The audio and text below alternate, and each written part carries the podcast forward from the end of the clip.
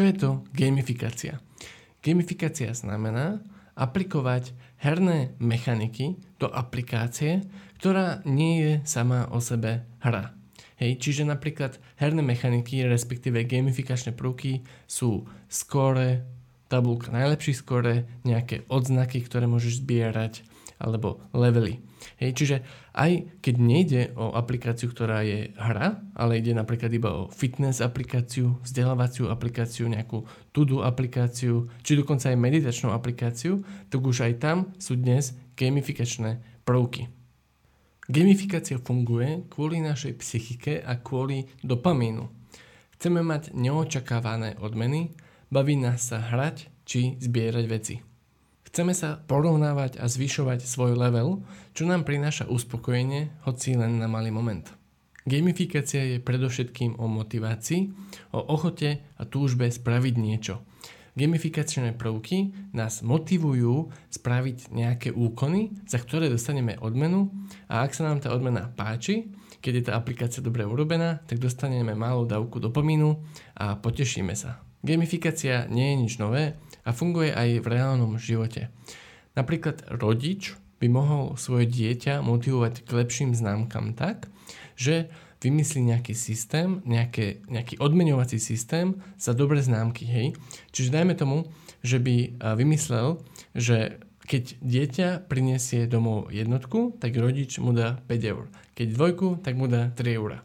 Ale ak by napríklad už dieťa donieslo domov trojku, štvorku alebo peťku, tak už bude musieť dieťa platiť rodičovi. Navyše, ak napríklad dostane 3 jednotky, tak dostane bonus a tiež, ak si tie peniaze nevyberie hneď od rodiča, tak sa mu budú úročiť. Mohol by vymyslieť rodič takýto nejaký zaujímavý gamifikačný systém, respektíve systém s gamifikačnými prvkami a dieťa mohlo by to zaujať a možno bude mať naozaj lepšie známky. Akože motivovať dieťa k lepším známkam tak, že mu budeš dávať odmeny, je určite lepšie, ako tak, že by si ho trestal za zlé známky. Neviem ale, či to je určite najlepší spôsob. Lebo bude naozaj dostávať um, tie dobré známky preto, aby bolo mudrejšie, alebo preto, aby zarábalo peniaze. Gamifikácia určite nie je vždy zlá. Napríklad v takej fitness aplikácii si myslím, že to je veľmi dobrý príklad, pretože samému sa mi nechce cvičiť, veľa ľuďom sa nechce cvičiť a cvičiť pravidelne to je ešte oveľa ťažšie. A ak mi pomôžu nejaké tie gamifikačné prvky v aplikácii, hej, aby som mal nejaké score, nejaké streaks, aby som uh, proste zvyšoval svoje levely a dostal nejaké oznaky, aby mi to pomohlo, aby som cvičil naozaj pravidelne, tak potom super, hej, som spokojný, nevadí, že ma to možno trošku nejako oblbolo alebo čo, ale výsledok uh, je, som spokojný s výsledkom, pretože som cvičil a pomohlo mi to. Čiže to je fajn. Ďalším fajn príkladom je um, jeden z mojich obľúbených podnikov, kde vlastne dostaneš papierik s pečiatkami, má tam 10 pečiatok a za každú platbu, vlastne každých 7 eur v jednej platbe, čo dáš, tak dostaneš jednu pečiatku. Hej? Čiže ak tam prídeš, zaplatíš 14 eur, dostaneš dve pečiatky a zbieraš tie pečiatky. A po niekoľkých návštevách sa ti podarí dostať všetkých 10 pečiatok. A keď už máš všetkých 10, tak môžeš ten papierik vymeniť za nejakú odmenu. Odmenou je v tomto podniku napríklad karafa vína alebo sírový tanier. A toto je, myslím, dosť fajn systém, lebo v podstate obe strany výťazia. Kedy je ale gamifikácia problémom? Keď aplikácie spôsobujú závislosť, úzkosť alebo kvôli ním robíš veci z nesprávnych dôvodov. Dajme si nejaký príklad. Dajme tomu, že existuje nejaká stránka, kde sa učíš programovanie a za každé pozrieté video, za každú pozretú lekciu, úlohu dostaneš nejaké body, zbieraš skóre, dostávaš oznaky a zvyšuješ svoj level. Niekoho to môže tak veľmi zaujať, tento bodovací systém, že bude pozerať veľa videí, prechádzať veľa kurzov a preto, aby dostával tie body. Hej? Možno, že si tvorcovia tejto stránky myslia, že um, budú motivovať toho vlastne tých používateľov na to, aby videli viacej tých videí a veci sa naučili, ale určite je kopec používateľov, ktorí proste skáču tie videá z jedného na druhého, aby dostali tie body, lebo chcú mať väčšie skore. A vtedy vlastne na čo pozerajú tie videá, hej, naháňajú nejaké nezmyselné body a veľmi sa teda neučia. Čiže toto bol ten príklad robenia veci z nesprávnych dôvodov a uviedli sme vlastne aj príklad s rodičmi a deťmi, keď deti sa učia z nesprávnych dôvodov, aby dostali peniaze a nie preto, aby boli múdrejší. Ale toto je ťažká téma a ešte sa k nej vrátime. Ďalším problémom je porovnávanie sa. Porovnávanie implikuje, že sú porazení a víťazí, slabí a silní a tí slabí sa potom môžu cítiť depresívne a byť smutní. Sam Harris, filozof, vo svojej meditačnej aplikácii Waking Up odstranil funkciu Streaks. Funkcia Streaks funguje tak, že ak dnes bude meditovať, bude mať streak 1. Ak zajtra bude meditovať, bude mať streak 2. Ak pozajtra, tak streak 3 a tak ďalej. Ale ak by si jeden deň nemeditovala, tak stratíš ten streak. Čiže vlastne ako keby ak si 30 dní za sebou meditoval, tak máš strik 30 a nechceš ho porušiť. To je ako keby um, ten gamifikačný prvok, to, čo ťa má motivovať si sadnúť a ísť meditovať. Avšak to absolútne nemá byť dôvodom, prečo si niekto sadne a ide meditovať. To, aby porušil nejaký strik. Hej? Čiže nedáva to veľmi zmysel až tak a veľa ľuďom to spôsobovalo úzkosť, písali Samovi Harrisovi a on sa ospravedlnil a odstranil to z aplikácie. Cieľom gamifikácie je používateľov motivovať k určitému chovaniu. Povedzme si o motivácii trocha viac. Existujú dve rôzne motivácie. Externá motivácia a interná motivácia. Interná motivácia, inak povedané aj vnútorná motivácia, vzniká vnútri nás. Príkladom by mohol byť nejaký spisovateľ, ktorý rád píše príbehy zo srdca vtedy, keď sa mu chce, a je motivovaný tým, aby dal tie svoje myšlienky na papier a povedal niekomu svoj príbeh. Prinašalo by mu to radosť. Interná motivácia vzniká z vlastného záujmu a o danú činnosť. Externá motivácia na druhú stranu vzniká vlastne vtedy, keď sme motivovaní na základe nejakých vonkajších síl, na základe nejakých odmien alebo niektorí iní ľudia nás motivujú. Vtedy túžba tvoriť nezniká prirodzene v nás, ale vzniká dôsledkom túžby po nejakej odmeny. Street of Code tvoríme obsah, pretože nás to baví a chceme ho tvoriť. Keby nás ale niekto platil za každé video, čo urobíme, keby hovoril, aké a kedy máme video urobiť, keby nás odmenoval za každý článok, čo napíšeme, tak by nás to asi prestalo baviť, pretože už by to bolo ako práca. Neznamená to, že robiť to, čo ťa baví, má zmysel iba vtedy, keď je to zadarmo. Je veľmi príjemné dostať odmenu za tvoju prácu. Málo ľudí by pracovalo zadarmo. Aj keď si to nechceme priznať, tak plat, ktorý dostávame, je veľkou externou motiváciou, prečo tú prácu vôbec robíme. Najšťastnejší by sme však boli, keby sme robili na tom, čo nás najviac baví, na tom, čo najviac chceme robiť a ešte by sme k tomu boli aj zaplatení. Príkladom by mohol byť maliar, ktorý maluje podľa toho, čo sa mu chce malovať, kedy sa mu chce a dokáže tie diela predať, aby zarábal na svoje živobytie. Keby ale tento maliar maloval pre firmu nejaké plagáty reklamné a proste nutili by ho teda malovať to, čo oni chcú, vtedy, keď oni potrebujú a teda bola by to ako keby normálna práca, tak už síce možno, že robí akože tú maliarskú činnosť, ktorú naozaj chce robiť, ale nie pre seba, nie to, čo naozaj chce vyprodukovať, čiže nevzniká tá motivácia interne, ale externe. Hovoril som, že gamifikácia nás má motivovať. Je zrejme, že gamifikácia patrí práve do tej skupiny k externým motiváciám. Interná motivácia je však lepšia. Viac sa zabávaš, robíš to zo srdca a nerobíš to teda preto, lebo ťa nutia okolnosti, iní ľudia či gamifikačné prvky v aplikácii. Bohužiaľ, nie je ľahké mať vždy internú motiváciu.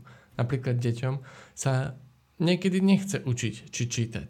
Nechce sa im učiť matematika alebo dejiny a nejako ich k tomu nie že musíš prinútiť, ale musíš ich to nejako naučiť, chcieť. A ako som už spomínal, ten príklad s externou motiváciou, s tými peniazmi a odmenami, je to lepšie ako tresty za zlé známky, ale naozaj neviem, či to je najlepší spôsob a budem sa sám ako niekedy budúci rodič naozaj usilovať o to, aby moje dieťa robilo veci zo správnych dôvodov. Ale možno ani ja nebudem vedieť. O internej a externej motivácii som sa prvýkrát dozvedel na vysokej škole od docenta Martina Drozdu na prednáške. Povedal tam aj dva príbehy, ktoré som si zapamätal a rád by som ich teraz povedal. Prvý príbeh súvisel s problémom na škôlke. Rodičia niesli deti do škôlky neskoro pravidelne a škôlke to samozrejme vadilo. Apelovali na tom, aby deti s rodičmi, respektíve deti prišli do škôlky na čas, ale teda rodičia pravidelne meškali. Tak škôlka vymyslela pokutovací systém. Keď rodič príde s dieťaťom do škôlky neskoro, tak bude musieť zaplatiť pokutu. Znelo to ako celkom fajn nápad a fungovalo to? Nefungovalo. Prečo nie?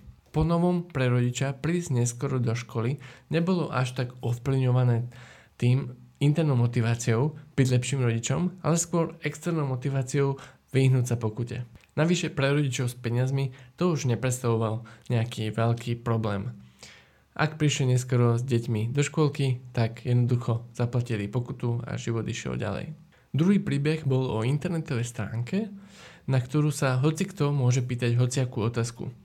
Na druhej strane sú nejakí registrovaní dobrovoľníci, ktorí na tie otázky odpovedajú. Ak teda vedia odpoveď. Niečo ako Stack Overflow, ale pre všetko možné.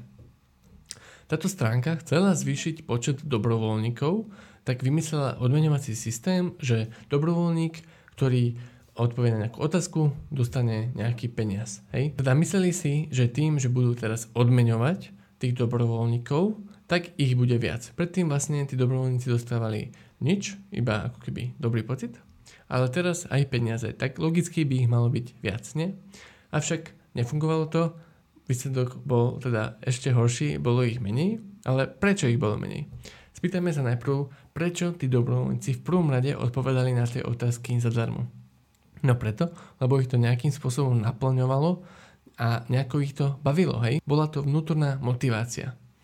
Ale teraz, keď tam priniesli zaniesli tie odmeny, tak už sa z toho stala externá motivácia a už to bolo niečo ako práca a už sa im neoplatilo tým dobrovoľníkom odpovedať na tie otázky, pretože by radšej mohli ten čas venovať robote, kde by dostali viac peňazí. Je to síce celkom nelogické a ironické, že vlastne takýto bol výsledok, že predtým mali nula a odpovedali na otázky, teraz budú mať niečo a odpovedajú na otázky, ale to dru- ten druhý spôsob nechcú, ale takto funguje interná a externá motivácia, takto funguje naša psychika. Ďalším veľmi silným príkladom gamifikácie sú nepravidelné odmeny. Je tým napríklad uh, nekonečný feed na Instagrame alebo v sociálnych sieťach, respektíve keď ideš scrollovať na Instagrame, tak môžeš scrollovať koľko len chceš, ale nikdy ti to neskončí a raz za čas vybehne na teba niečo zaujímavé, je to nepravidelné, táto odmena, keď na teba niečo vybehne. Podobne ako v kasíne, keď tam dávaš mince a stále sa ti tam točia čísielka a raz čas vyhráš. A druhý príklad týchto nepravidelných odmien je v podstate koncept srdiečok a lajkov na sociálnych sieťach, na Instagrame srdiečka, lebo uh, dáš nejaký post a predstavuje to nejakú výzvu, hej? Nevieš, koľko lajkov dostaneš. Budeš mať viac, ako si mal včera. Budeš mať viac ako tvoj kamarát, napreduješ. Toto nám ale podľa mňa veľmi neprospieva.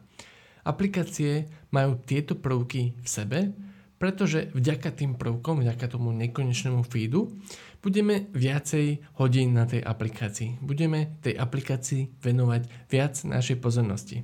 A táto pozornosť je bohužiaľ kľúčovým elementom úspešnej aplikácie, úspešného biznisu takýchto typov aplikácií, pretože čím viacej pozornosti dokážu z teba dať, tak tým viacej reklám v tomto prípade ti stihnú ukázať a tým viacej zarábajú Hej? Čiže čím viac pozornosti, tým viac peňazí. Ty si ich produkt a tým pádom sa im oplatí tam vsunúť čo najviac takýchto gamifikačných prvkov, pretože výsledkom bude, že tú aplikáciu budeš používať viac.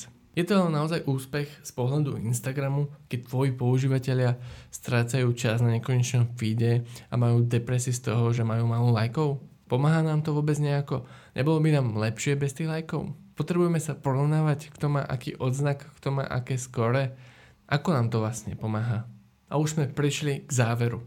Čo som vlastne týmto všetkým chcel povedať? Nič radikálne, neboj sa, nemusíš sa vymazať zo sociálnych sietí, ani ja sa nechystám. Toto video nemalo byť o tom. Malo to byť v podstate o tom, aby si vedel alebo vedela, že niečo takéto existuje, nejaký takýto náhľad na vec. Ja nad tým rozmýšľam už niekoľko rokov a chcel som to už dať takto von. Akože nie je to nič radikálne, ale iba na zamyslenie sa. Zamysli sa, že či veci robíš z dobrých dôvodov alebo niekedy len naháňaš body.